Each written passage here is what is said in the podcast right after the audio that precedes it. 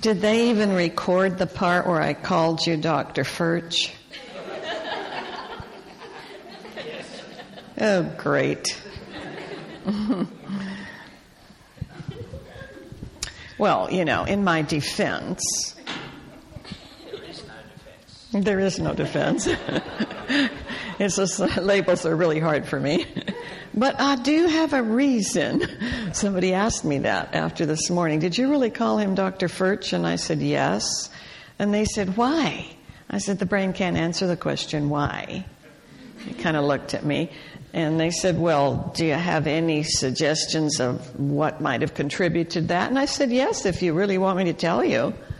Six months ago, we hired a new senior vice president at one of my hospitals who I reported to, and I thought it would be politically very astute and advisable if I learned his name. You know, most of the time, all the people I've worked with, I don't know their names. You know, I know their faces and, I'm, and we chat, but I don't know their names because names are in my most energy intensive part of the brain. But I decided I really needed to learn his name you know, you report to them, probably ought to call him by his name once in a while. So I had stickers up all around my house. Dr. Wayne Furch, Dr. Wayne Furch, everywhere I went. I get to Australia, you know, here's Dr. Wayne French, but I haven't, I don't have stickers up around my house about Dr. Wayne French because I didn't report to him. So yeah, the first night about three times I called him Dr. Furch. It is what it is, folks. All right. If I saw them side by side, I would know them apart. You do realize that piece. All right, brain benders, let's go. Word in a word, top left. Doesn't matter how it's spelled, how does it sound? I thought I heard it. Died in the wool. Very good. Got it? W O O L. Second on the left. Slightly overcast. Third on the left. Word in a word. Shot in the dark. Fourth on the left. Split decision. Top right. Tree in the street. Good. You guys are fast. Second on the right. Never on Sunday. Third on the right. Fourth on the right. Heads backwards or heads up. You know, you're, you're developing software literally in your brains. Every time you do a set, you lay down another layer of myelin. You can go to my website, there's hundreds of these. They're brain aerobic exercises. You need 30 minutes of brain aerobic exercises every day to slow down the onset of symptoms of aging, hopefully present, uh, prevent Alzheimer's. So these are the these are whole brain puzzles, so use them. So here's another one of the paintings. What do you think of that one? I think it's fascinating. Um, what, I find things interesting, like the ears are not the same size.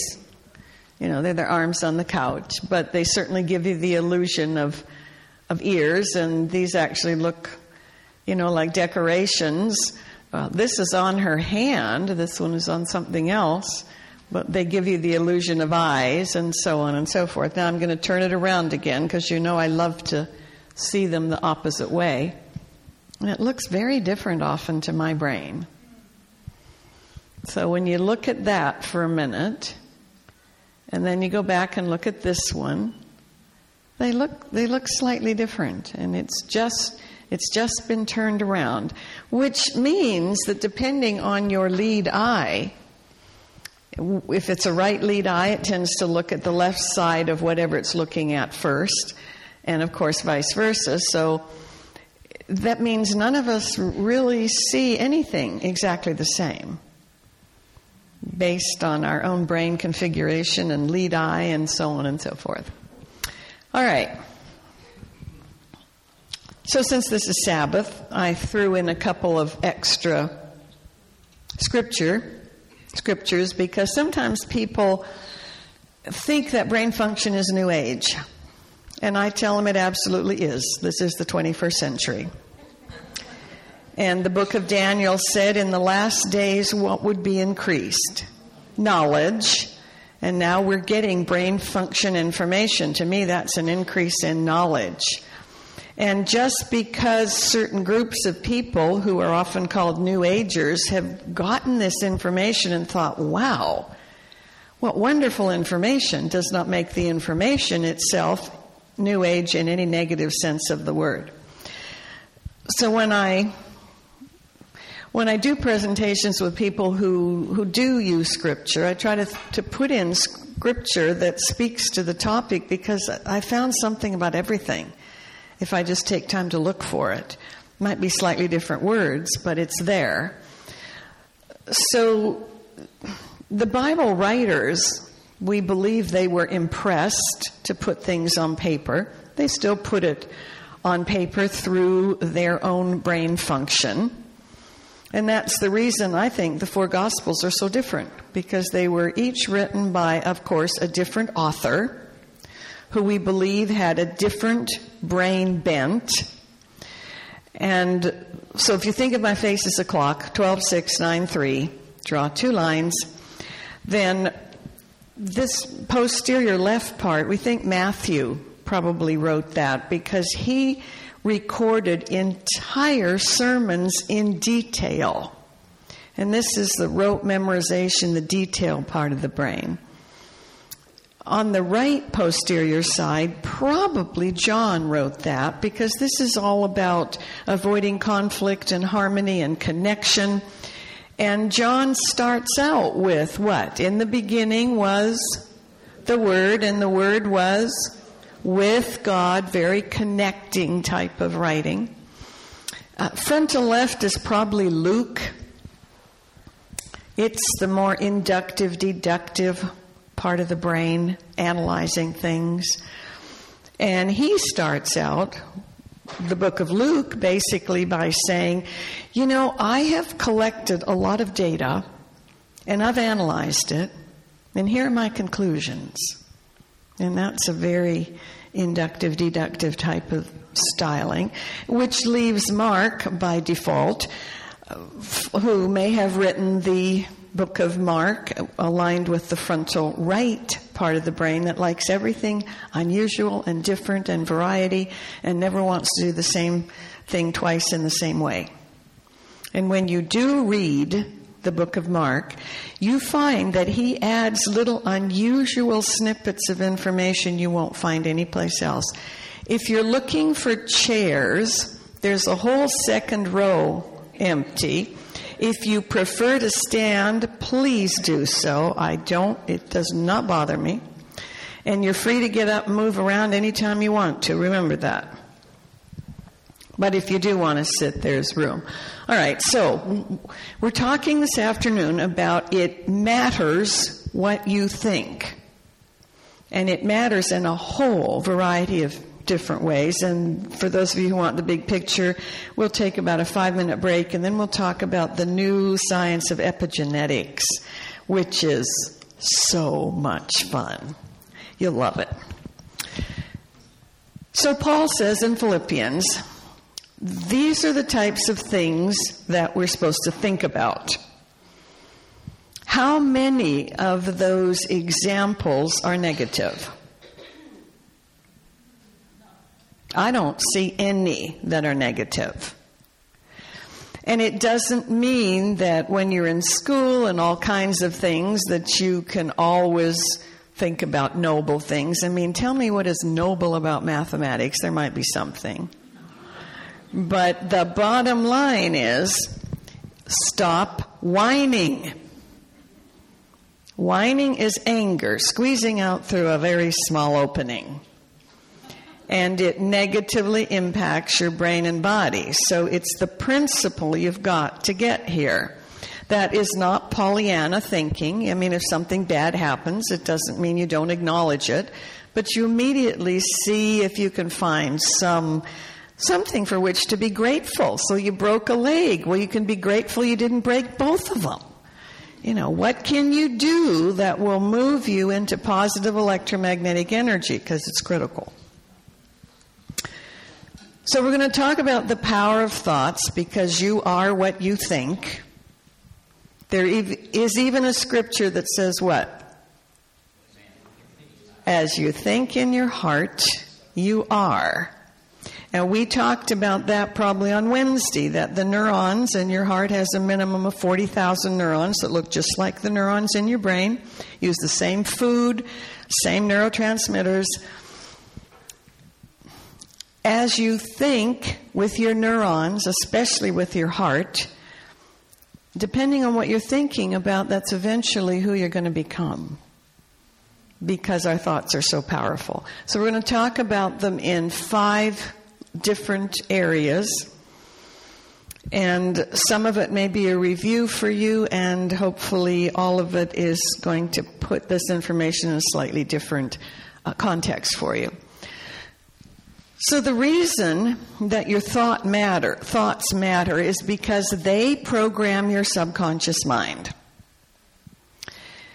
The brain can be divided into three functional layers. We've talked about that. They're just think of them like gears in a vehicle with an automatic transmission. And you've got a first gear and a second gear, or a first and second layer. Those are both subconscious, but they have a tremendous impact on how we behave. The third layer is largely subconscious but we think between 5 and 10% of what goes on in that part of the brain you can actually bring to conscious awareness. And the more you can become aware of, the more you can manage, because here's a brain rule you can only manage what you can label and describe. So it's really important to try to connect your behaviors with what you've learned and what's happened to you in the past and so on. So, whatever you think, especially your mindset, whether it's positive or negative, creates pictures in your brain. And sometimes people say to me, I don't make pictures in my brain. And I go, if you're human, you do. It's just some people never stop long enough to look at their pictures. So, I mean, this is so simple. Think of a carrot. Got it? That's a picture in your brain. Of course, everybody's carrot would be different. And if we asked you to draw it and you could really draw what you saw, they would be different. I don't know if I've told you my favorite story about that. I was lecturing to a couple hundred firefighters. That was interesting. They were all male. That was before women were allowed to be firefighters. So they're all male, they're all big. And I made the comment about what we think is really important, although each one of us has a unique brain and we really never exactly think the way anybody else thinks. And if you try to get someone else to agree with the way you think, they may agree, but they never are going to really think the way you think because it can't happen. So there's this hunk in the back. He stands up and he says, You're wrong. And I said, Well, I may be. In what particular do you think I am an error? Well, he said, You said we, we each have a different brain and we never think alike. I mean, you just looking at 200 firefighters here and we all think the same. And I thought, Oh, great. But he was a little arrogant about it. And I, I wasn't going to argue with him, but uh, something about my brain didn't quite want to let it go. So I said, okay, let's just do a little experiment because you may be absolutely correct. Let's do a little experiment and see if, if all 200 of you think of the same thing. Oh, sure, he says, let's do that. I guarantee you, we all will. I'm going, oh, this will be good. So I said, um, all right, I want each of you to pull up in your brain a picture of your favorite type of dog. Just pull up a picture. And then I said to the hunk, What's your picture? He goes, Great Dane. I said, Good. Anybody else pull up a picture of a Great Dane? How many hands went up? None. And he goes, What do you mean? What are you guys thinking of? Well, they were thinking of 200 different breeds of dog and so on and so forth. So I said, Now, all of you pull up a picture of a Great Dane. If I asked you to draw it and you were a good artist, none of them would look the same. So I said, that's the beauty of questions, because if you ask questions and get more information about what a person's thinking, maybe you can create a little bit more accurate picture. So I said to the hunk, uh, All right, um, what's the color? He says, Color's dark brown. And then the rest of the group started doing my work for me, and they said, How tall? Oh, he goes about 32 inches at the shoulder. Somebody else says, puppy or adult? Good question. He says, adult. And so they go on and they're getting more information. And finally, somebody says, male or female? And he goes, I don't know. One of the guys says, Well, look. So finally, we've got a somewhat similar consensus of what maybe this Great Dane might look like. And the guy is back there scratching his head and he goes, Boy, I would never have believed it. And I wanted to say, Just sit down and listen. But I didn't. so I said, All right, now we're not going to spend any time on this, but I do want to point something else out here. There was no consensus in this room of 200 firefighters who have the same profession on something as simple as pulling up the picture in your brain of a dog. Have you all seen a Great Dane? They all had. All right, I said, so why don't you just turn that word around? And instead of dog, we now have God. How many of you have seen God? Nobody put their hand up. Said, so how in heaven's name are we ever going to agree on what God looks like? It's not possible. So figure out for you what God looks like and don't worry about whether anybody else has a similar or a different description. It's all about you and your best friend. It doesn't matter what anybody else thinks. And you need to get that clear because every brain is different and you will never, ever think exactly the same thing that anybody else does. But we argue about things and we think that if we repeat something uh, 500 times and our voice gets louder each time and we put on some pejoratives and maybe some ridicule and shame, and maybe that other brain will finally get it. Yeah, what you'll do is shut down the brain and they won't get anything. So stop going there. So your thoughts create internal pictures. We make them all the time about everything. Those first two layers can't use language. They can see the picture that you have created in working memory by what you thought. And they will tend to follow the pictures. And that's what's critical about always speaking positively. Because the minute you say a negative, you still pop up the first picture. But if the brain is mature, you know, one of my favorite is don't touch the stove. What's the picture? Touching the stove. So we say to the kid, don't touch the stove. The kid touches the stove. Now what do we do? Punish the kid. We gave him the picture of touching the stove by the, the way we talked because the brain will always make the first picture. If your brain's mature and there's a don't, that's supposed to tell you that what they said is not what they meant. Now you've got to figure out what they meant. And work by Daniel Wegner, I love it because he says if you say, don't think about the white bear, what goes into working memory? A picture of the white bear, and that's all you want to think about. But now you've got a don't. All right. If they don't want you to think about the white bear, what do they want you to think about? Who knows is absolutely right. Sometimes somebody will say, oh, probably a, a brown bear. Well, who said they even want you to think about a bear? They only told you what not to do, not what to do. So it's critical that you always speak in positives to yourself and others. You tell your brain what you want to have happen as if it's happening. You stop talking about what you don't want. Because the minute you talk about what you don't want, that's the picture that's going to go into the brain. If you have a behavior that you need to change, and you tell yourself, don't do this, you will most likely increase the number of times you do the behavior because now it's up here in working memory. So that's just critical. You always want to avoid future tense because the brain is very smart. And if you say, I'm going to lose weight, the brain will say, Good luck.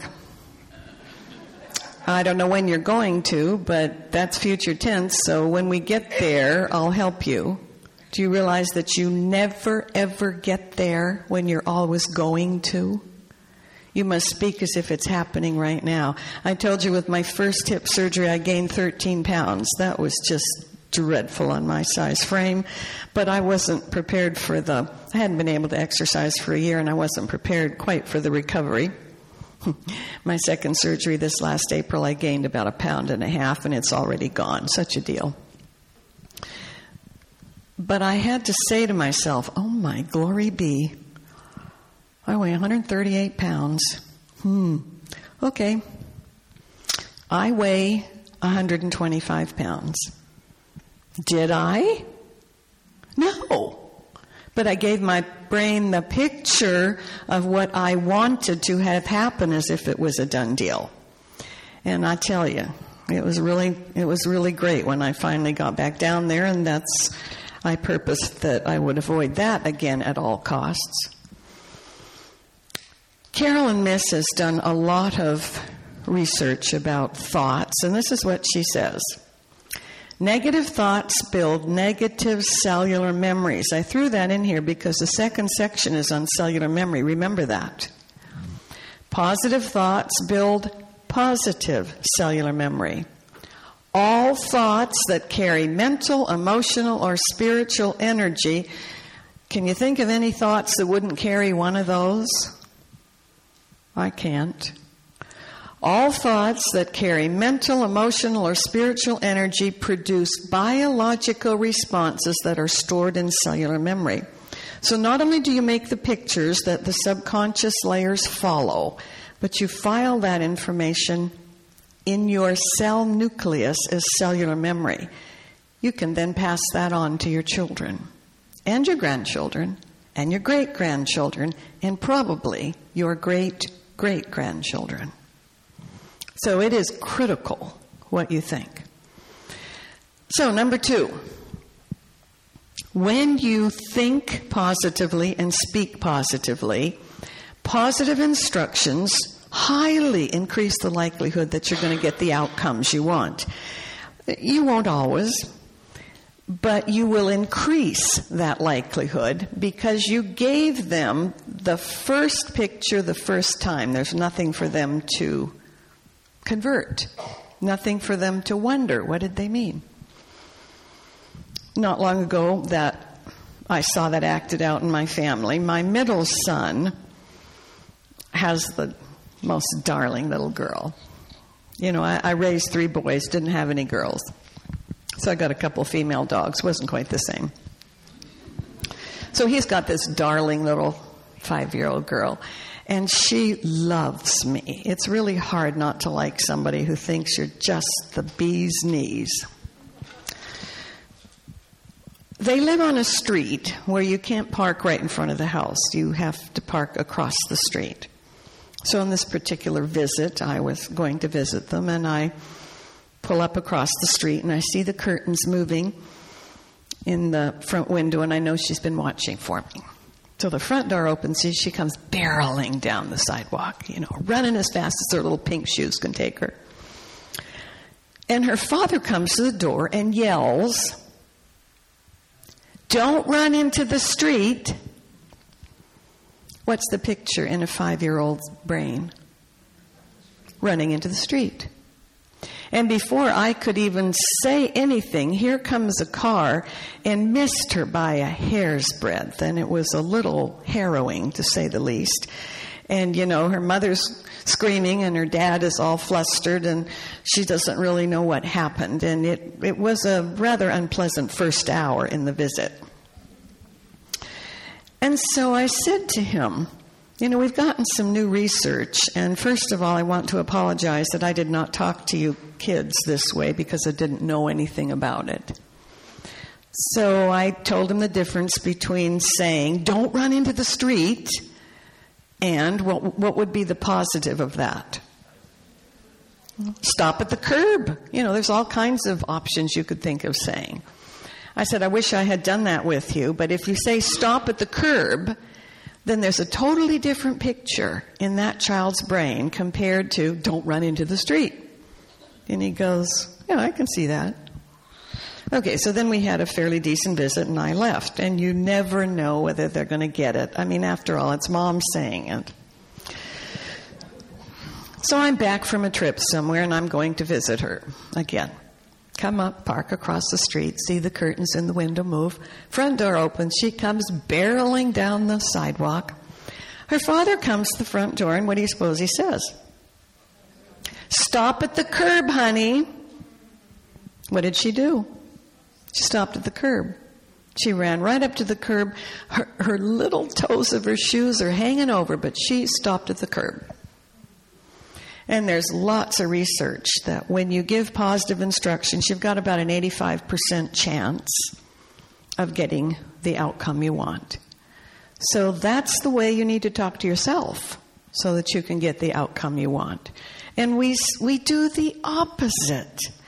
Don't forget your homework, and what happens? They forget their homework. So it's remember your homework. I don't want to be fat. What's the picture?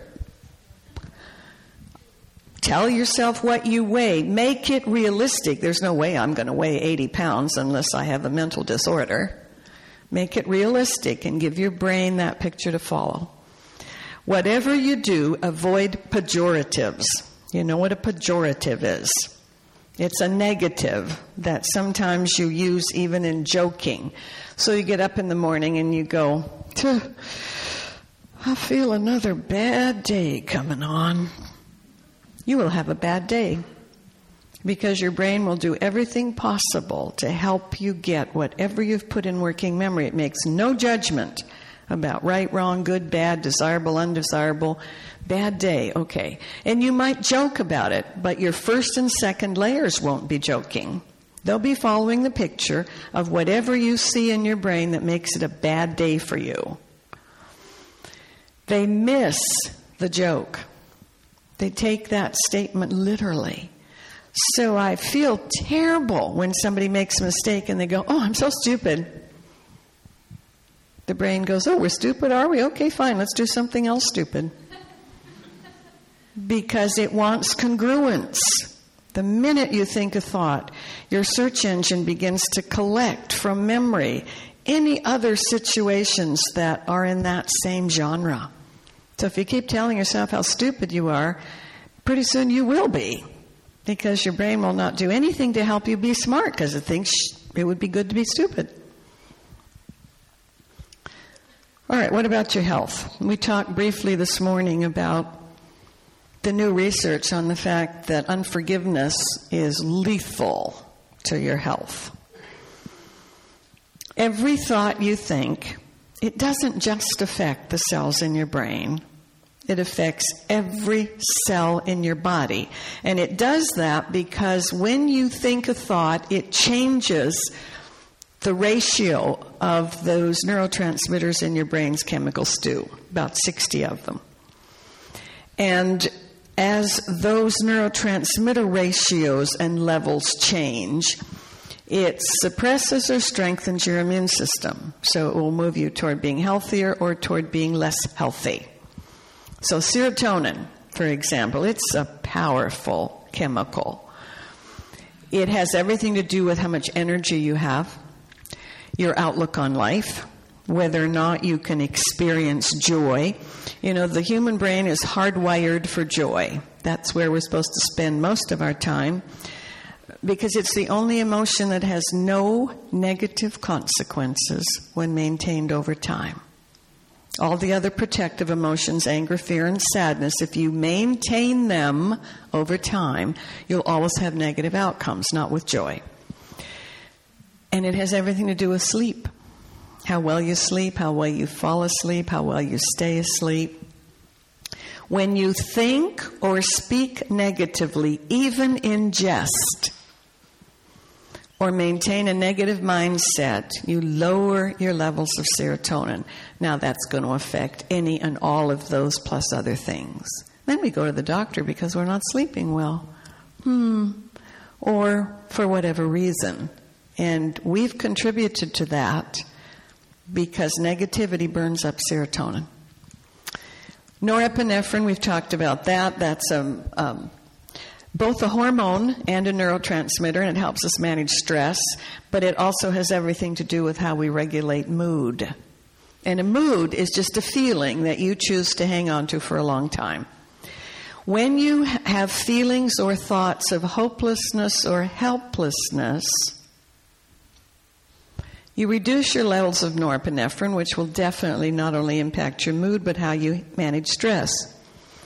So this morning we mentioned that experiencing negative things, being injured, mentally, emotionally, physically, spiritually, sexually, socially, financially, you name it, that the, the problem with that is that we usually develop a victim position. We move into the poor me, look what happened to me. Let me tell you about it, and hopefully you'll feel sorry for me. Maybe you'll cut me a little slack and I won't have to perform like everybody else because I'm a victim, right? I've been injured. When you're in that victim position, you also alter your norepinephrine. So now you don't manage stress as well, and it will impact your mood. Are you beginning to see that everything dovetails with everything else? We are an integrated system. You change one thing, it's going to change something else, always. And then we've got dopamine. What does dopamine do?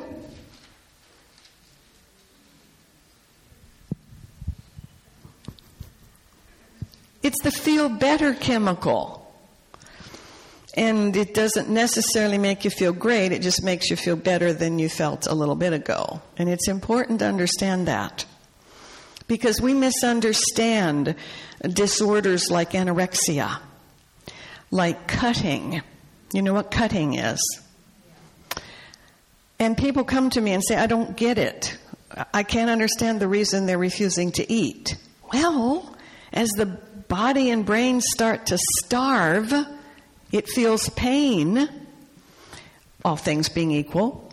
And now you pour out endorphins, you pour out adrenaline, now dopamine goes up. And so you actually feel better than you did before, even though you don't feel very good.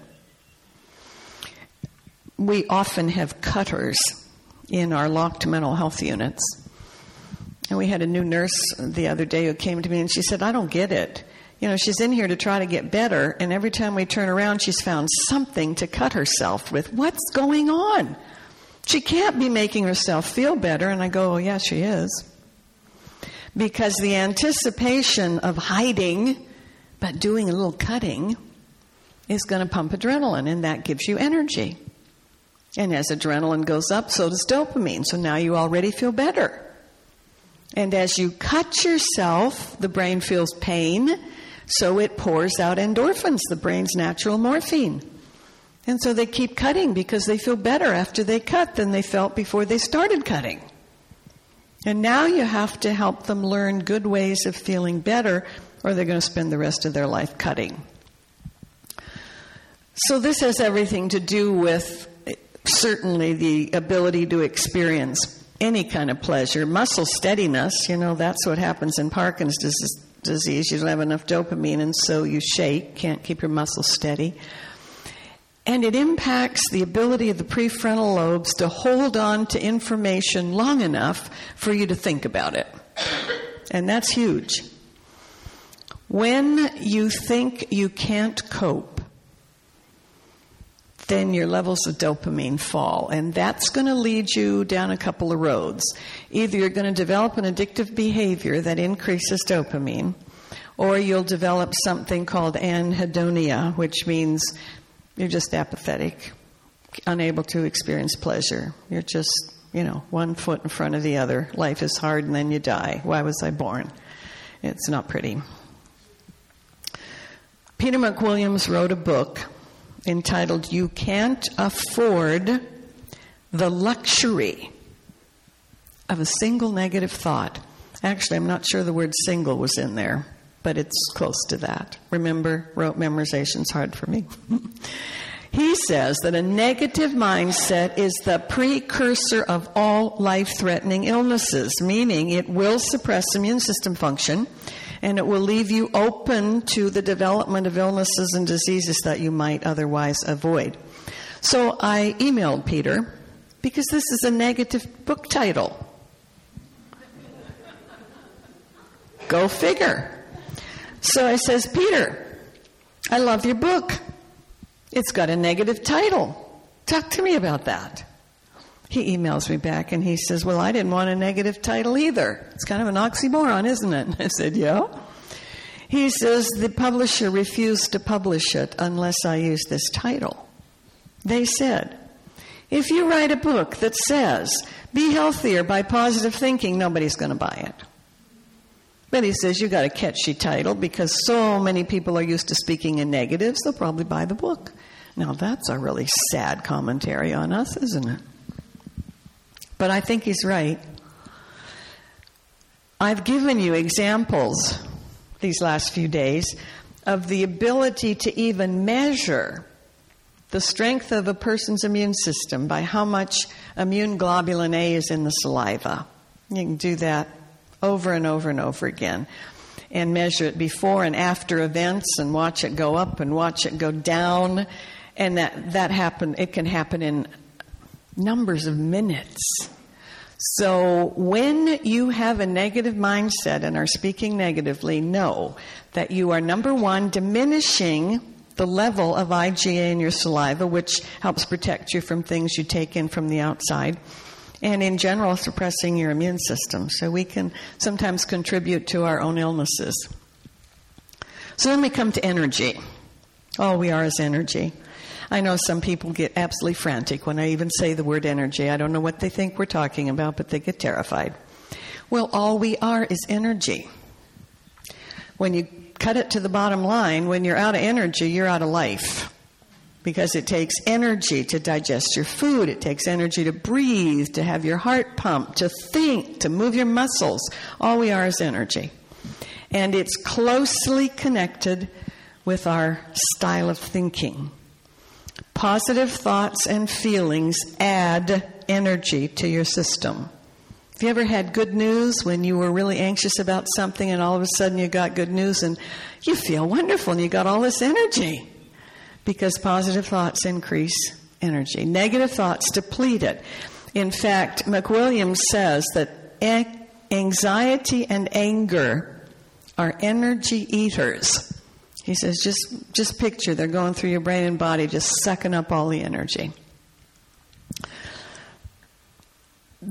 Interesting PET scan studies show that it is physiologically impossible to be fearful and appreciative at the same time. That is a really helpful metaphor for me. Now, let me give you the way I do this. I already told you that I have this huge cemetery in my brain. It has no headstones. Good. All right, well, I have this wonderful stage in my brain. It's pretty much Carrara marble. It's a half circle, four steps, got a lot of Corinthian pillars, uh, lots of gold leaf, and so on and so forth. I have really expensive taste. Good thing we can create things in our brain, because I'm probably never going to have that on this planet. So we have a stage. Create a stage in your brain. I don't care what it looks like. Mine cost about $30 billion. And there's a, a little wing on each end of the stage, just like there would be on a Broadway stage. And you have, you are on stage every, every moment of your life until you die and then they carry you off feet first. There are four actors that you have available for your stage. At any given moment, one of them will be on the stage with you, but only one. So I'm on stage, I have a positive mental set, everything's going well. Joy is the actor on the stage with me. Dress them up so you quickly, clearly identify who's who. You got three other actors that are in the wings at the moment.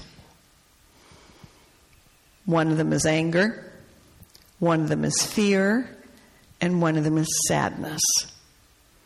So everything's going well, and then I get some, you know, I get some really bad news, and I really get a little momentarily frightened that, you know, maybe they're not going to live.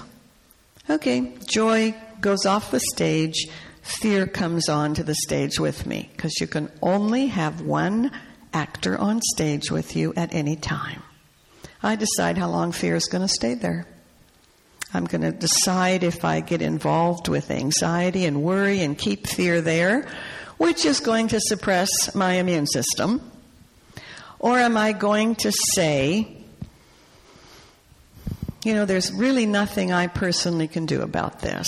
You know, I'll send some emails or I'll send flowers or I'll go and visit or whatever positive action I can take. But I choose to avoid being embroiled in all of this fear and anxiety, at which point fear goes back into the wings and now joy and contentment comes out. Or something happens that invades my boundaries, and here comes anger, go through the same process. Or I experience a loss, sadness comes out. Those are all appropriate emotions for what's happening in my life. I decide how long they're going to stay on stage with me. And I've met people who have kept anger, fear, sadness on stage with them year after year after year. Joy's just sitting in the wings, twiddling its thumbs, waiting for you to get your act together. And the brain and body work best at joy. So the minute you experience fear or anxiety, especially, if you think of something for which to be grateful,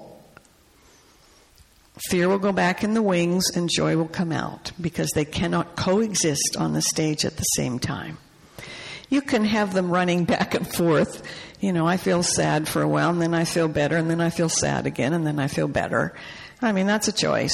I mean, they get tired running back and forth, I'm sure, uh, because the brain was designed to work at joy. I've mentioned this before. The brain wants congruity. And when we talk about congruity of communication, that means your words, your body language, your gestures, your meta message, the tone of your voice, everything matches because now it's a clear message. Well, when in the grip of a specific emotion, whichever one it is, joy, anger, fear, sadness. I only talk about core emotions because those are the ones that you can see on the face of the fetus during pregnancy when you do a brain scan. And depending what's happening with the mother, you'll, you can see that on the face of the fetus. So when you're in the grip of a strong emotion, the brain immediately starts to go back in memory and automatically recall anything in the past that is congruent with that emotion. So pretty soon you get madder and madder and madder because you remember all the times you got mad. Or you get more afraid and more afraid and more afraid because now you remember all the times you were fearful. Or you get sadder and sadder and sadder. It's really pretty pathetic, but the brain does that. So any type of negativity triggers recall of negativity. So you want to stop talking about things that were unfortunate. Otherwise, you're going to increase your own negativity and it can impact your health. Positive thoughts trigger recall of positive memories. You know, when something good happens, all of a sudden you remember times in your life when other good things happen. Positive emotional states create coherence with the entire human system, meaning that your immune system and your brain and your digestion, everything work coherently as long as they're bathed with positive emotional states, positive thoughts, positive self talk, and so on. Virtually no energy is wasted when all components of a system are operating in positive congruity. So you potentiate how much energy you've got because you don't lose any. Doesn't leak. And the last one is your thoughts will move you toward or away from success. It all depends what you picture. So long term success is, I'd like to say, never an accident. Uh, but I really hate to say always and never with the brain because there's always an outlier somewhere. But in general, we'll say that long term success rarely occurs by accident. It's a process of ongoing, conscious, deliberate choices. You know, that's all life is. It's a collection of little minuscule decisions that we make that collectively end up with an end product. I'm sure you've heard this quote genius is 1% inspiration and 99% perspiration. Because it's not an accident. And here are the estimates. I'm sure you know those as well. It takes 10,000 hours to be world class in whatever field you want to of endeavor. And it better match your brain's innate bent or giftedness because otherwise you won't have the energy to do that. You know, this is absolutely doable. 10,000 hours is not that, that bad. And somebody said to me, 10,000 hours? I mean, I want to be really good at skateboarding. 10,000 hours, I won't live that long. And I'm going, go do the math. How many hours a day do you need to practice to reach 10,000? I'm pretty sure I've got 10,000 hours, 10,000 hours of lecturing in. I don't know if that means I'm world class, but it does mean that I'm doing it way better than when I started. So if there's something that you're passionate about and you want to do it, start checking off your 10,000 hours because that's what it takes to be world class. It's going to take rehearsal because those 10,000 hours involve practice. You're learning information, you're putting it into practice. And it will it will go faster if you do two types of rehearsals actual rehearsal and virtual rehearsal. So when I was on a boat the other day, I, I really do dislike lifeboat drill. Okay, I've said it once. Now I'll think of all the positives. You know, if we really have a disaster, I'll know where the station is and I'll know how to put on my life vest and so on and so forth. The problem is I can never find my life vest. That is a problem for me. I'm not visual.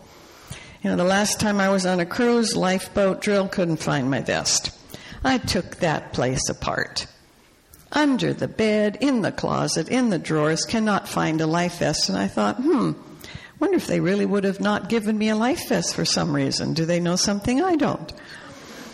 And my door was open, and here I am looking and looking and looking, and this really cute young man uh, walks by the door, backs up, and he goes, uh, Ma'am, what are you looking for? And I wanted to say, Well, what do you think I'm looking for? A turtle? And I said, I'm can't find my life vest. And he laughs and he said, uh, well, yeah, it is kind of hidden. And I said, well, do you know where it is? He goes, yeah. He says, you know, do you want me to show you where it is? And I said, well, yes. He says, do you mind if I come in? And I go, at my age, no. Come on in. he comes in, he walks over by the bed, and there's a square end table. I didn't notice it had a piano hinge across the middle diagonally. He lifts up half of it, and there's my life vest. I would never have found it. So you can do actual rehearsal. And that puts a pattern in your brain and body because remember, if you have done it once, your brain's already laying down software in case you need to do it again. And so the people who survive are often the people who actually did the drill when there's an accident. When you get on an airplane, they don't have actual rehearsal. They've either got the attendant up there making all these funny motions, showing you how to put your seatbelt together. But they do usually now on some of the newer planes have a video, and it shows you that under your, you know, your seat can be a, a cushion if you have an unexpected water landing. Don't you love the way they use the language? If we have an unexpected water landing, you mean we're crashing? Well, you know, your seat cushion can be whatever, or it's underneath. So they will both work if you're watching them, but the way they work best is that you do actual rehearsal, learning something about what you want to succeed at towards your 10,000 hours, and then you continue virtual rehearsal whenever you're thinking about, you know, you're not actually practicing, you're doing something else, which reinforces the actual rehearsal, and it's very powerful. I do not know how my father figured this out. At one point in my life, I wanted a harp. I mean, a real harp. And I told my father I'd like a harp. And he goes, Dream on, you'll get one when you get to heaven. I said, But I really like a harp. And he goes, Well, they're too expensive, and we'd have to have a pickup, and ministers never have a pickup. Yeah, ministers have pickups now. There's nothing wrong with a minister having a pickup. You know, in the late 1800s, I guess that wasn't considered appropriate. So I'm wishing that I could have a harp. I'm not getting a harp. I figure I could play that with my fingers. One morning, I come down in the morning from my bedroom, and there's this contraption in the living room. I'd never seen anything that looks like looked like it. It's got pipes and so on and so forth hanging down from a you know, from metal bars, and I'm standing there looking at this, and my father comes out and he says, I bought you a vibra harp. I don't want a vibra I want a harp. This is a vibra. He says you can it'll it'll have a similar sound to a harp and you can play it. And I go, but it's got mallets. And you know my eye hand coordination is not the best. Goes along with not being visual. So I'm thinking, four mallets and these little bars, how am I going to learn this? He says, I want you to play a piece for church a week from Sabbath. I go, good. Well, it won't be on the vibra harp. Oh, yeah, he says you can do it. So I play with the mallets a bit and figure out how you have two in each hand and, you know, try to move them around for different chords. And they are all over the room. You know, I'm playing something, there goes one mallet, I retrieve it, start again, this one takes a trip. I mean, my hands just were not coordinated get in the car for him to take me to school. And I goes, there's, there's no hope I'm going to be playing the vibra harp in 10 days for church. Just letting you know that, Dad. Oh, yeah, he says you will. I've already got you in the bulletin. I said, I don't have time to practice. Oh, he says, practice now. I said, Dad, I'm in the car on the way to school. Oh, yes, he says, but you can practice. I don't know how he learned that. And I says, what do you mean I can practice? He says, okay, close your eyes close my eyes. He says, um, Can you see the vibra harp standing in the living room? I said, Yes, actually, I can. He says, Where are the mallets? I says, They're hanging in between the top four bars. Good, he says, Pull them out. So I see myself pull out the mallets. He says, All right, arrange them in your hands. Now he says, Start playing. Well, he says, Turn it on first. So I turn it on, start playing. It was not long before I could practice the vibraharp in my mind and I could hear myself make a mistake and correct it. My whole career, I've done most of my vibraharp practicing in my mind after I once learned the song. So you can do that for anything. And you can do virtual rehearsal when you can't even do actual rehearsal. So this young woman came to talk to me and she said, I need help because I have to change my careers. And I said, Really? And what would be the reason for that? Well, she said, My boss just told me that I have to make a, a, presentation at the next sales convention about something she'd done, and I can't speak in public, and he says I have to, and so you need to help me hurry up and get a different career. And I said, Do you like your job? I love my job. I just can't speak in public. I said, Sure, you can speak in public. No, she said, I can't. I said, Well, if you say you can't, you'll never be able to do it well. Do you want to keep this job and do you want to learn to speak in public? Well, she says, I suppose if it's possible. I said, All right, let's start. What do you picture when you think of yourself speaking in public? Oh my goodness, she says, it's just terrible. She said, I see them introduce me and I stand up and I walk toward the podium and I trip and I run my nylon and all my cards fly all over the place and I'm sprawled out on the steps. It's not pretty. I said, No, I wouldn't think it was. So the first thing you're going to have to do is change the picture. So I taught her how to be sitting there waiting to be introduced, enthusiastic that she has something that she can share with people that's going to make them better in sales because the technique has worked really well for her, so they can take it and make their own. Now she sees herself being introduced. She walks smoothly up, manages the steps just beautifully, goes to the podium, lays her cards out, makes a good presentation for her first presentation. She's done, she collects her cards, people actually clap, and she walks back to her chair. I said, Now you do that 10 minutes a day for the next three weeks, and for a first presentation, you're going to do a really good job. She says, I don't think you're right, but I'm willing to try it. I don't hear from her. I thought, oh boy, maybe she didn't do it. And then about six months later, I was lecturing in a city, and this woman came up to me and she said, Do you remember me? I said, I'm pretty sure I've seen your face. I don't know where. You have to remind me of the details. She said, I'm the person who the boss said I had to give a presentation. I go, Oh! So did you do the practicing? Yeah, she said, I did. I said, How'd the presentation go? Well, she says, Not as good as it's going now, but it went pretty good for the first time. And I said, I thought you were changing jobs. Oh, listen, she said, I did such a good job.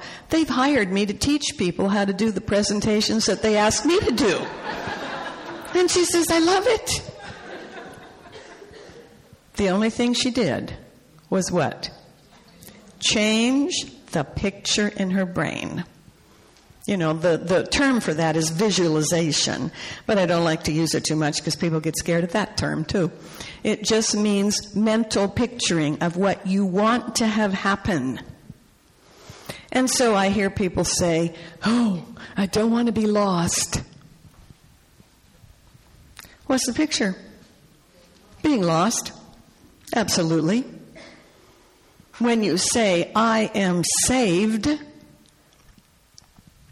and you picture yourself in whatever your representation is of heaven, that's a whole different picture. And people say, well, you know, maybe I'd be saved at this moment, but what if I'm not saved next week? We'll be saved next week. It's just a matter of accepting God's free gift. You know, what are you saying to yourself? It's pathetic. So, brain scans, I talked to you about that took the pictures. Didn't matter whether the people were actually manipulating the wire grid or just thinking about it. Identical PET scans. I think I've talked. Have I talked to you about the 1% Advantage study? No. Okay, we'll do that quick and then it's time for a break. I first heard of this from Maxwell Maltz. Researchers wanted to compare how much actual basketball rehearsal was better or worse or different from virtual basketball rehearsal. So they took a bunch of basketball players who were pretty equally matched in their ability to sink baskets. They gave them, and they divided them into three groups, and they gave each group a different instruction. The first group, they said, We want you at the gym one hour a day, every day for three weeks. The only thing you are to do is to shoot baskets and try to increase your accuracy level for sinking baskets. Group number two, they said, uh, We don't want you to go anywhere near the gym. But for an hour a day, we want you to just stay in your house and we want you to mentally practice sinking baskets. Don't have a basketball there. You're doing nothing but mental practice. In the third group, they said for the next three weeks, we don't want you to think about basketball in the gym or out of it. And then they brought them back and retested them to see if their accuracy rate at the end of the three weeks was different from their accuracy rate before the three weeks. And this is what they found. The basketball players who didn't think about basketball, didn't go near a gym, had no change in their ability to sink baskets. I personally think it's pretty amazing after three weeks of no practice, they did as well as they did beforehand, but they were all excellent players. The basketball players that went to the gym and shot baskets for an hour a day for three weeks and got all sweaty had a 24% increase in their ability to accurately sink baskets. The basketball players who didn't go near the gym and practiced for three weeks in their mind only had a 23% increase in their accuracy rate. So actually going and doing it every day only gave them a 1% advantage. And that's the reason that it's so powerful to do something actually and then continue to rehearse it in your brain. So everything starts with your thoughts, and they're either going to be negative or positive, because there are no neutral thoughts, um, disempowering or empowering. And it's one of the few things that researchers say we actually might have some free will and control about. And that is when you become consciously aware of a thought, then you choose whether you're going to hang on to that thought, keep thinking about it, take action on it, or are you going to think about a different thought? And if you want to improve, then you put the thought in the brain that you want to follow through on and you do so. And not only will it increase your skill, but it's going to impact your health because positive thinking strengthens your immune system, keeps the neurotransmitters in balance, and that's how brain and body function most effectively. All right, let's get up and move around, take a break. I think this room is not air conditioned. Would that be a good guess? Okay. We'll do the best we can do. Uh, is there a fan that we can put at the back to circulate the air? There's what?